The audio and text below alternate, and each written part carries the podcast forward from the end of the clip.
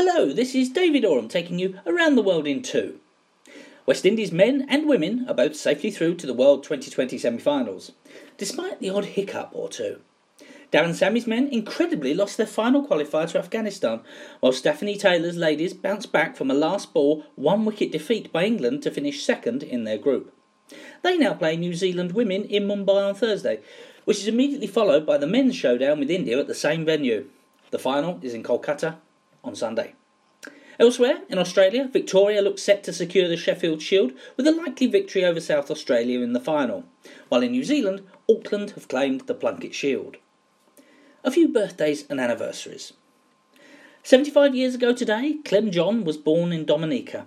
He played 15 first class games between 1961 and 1969 and hit 77 for the Windward Islands against the touring Australians of 1965 in Grenada. Today is also the 21st birthday of Guyana's Gudakesh Moti. The slow left armer took 40 wickets at 13.5 in just seven matches in the regional four day competition this year and topped the bowling averages.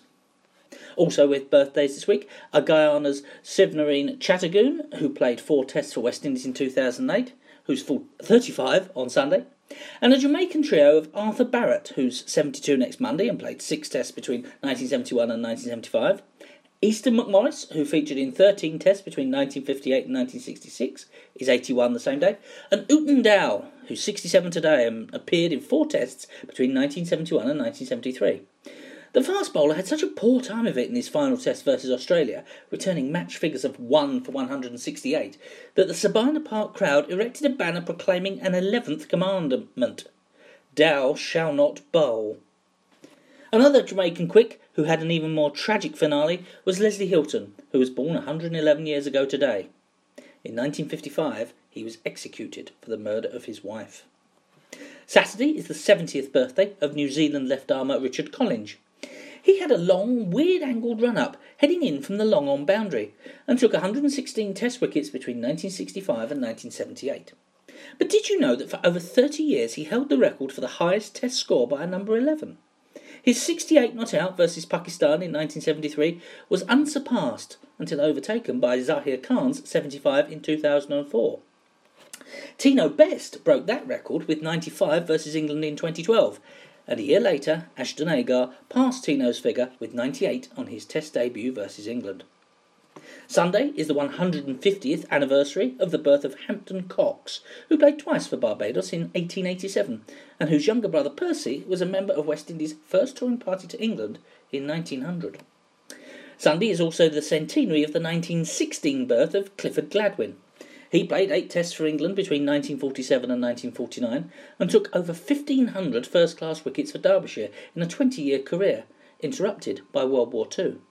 But his most famous moment was as a batsman, when he made seven not out at number 11 in the first test versus South Africa of 1948 49, scrambling a leg bye off the final ball of the last over of the match to take England to a one wicket win.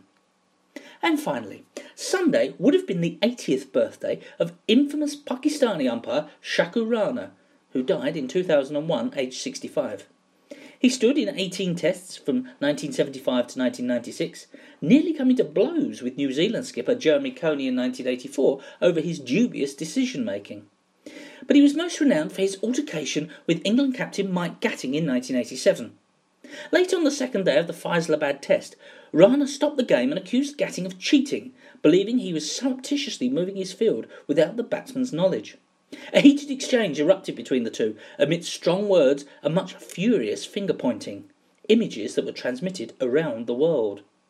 Play was halted for the day, and the following day, Rana refused to continue without an apology.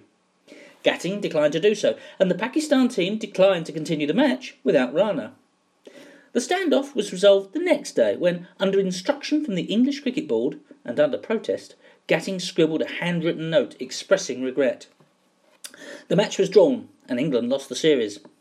Gatting was sacked as captain less than six months later, and the incident was a huge step towards the introduction of neutral test umpires. Rana, nonetheless, treasured Gatting's scrawl, and for the rest of his life kept it under his pillow. Until next time, this has been Around the World in Two with David Oram.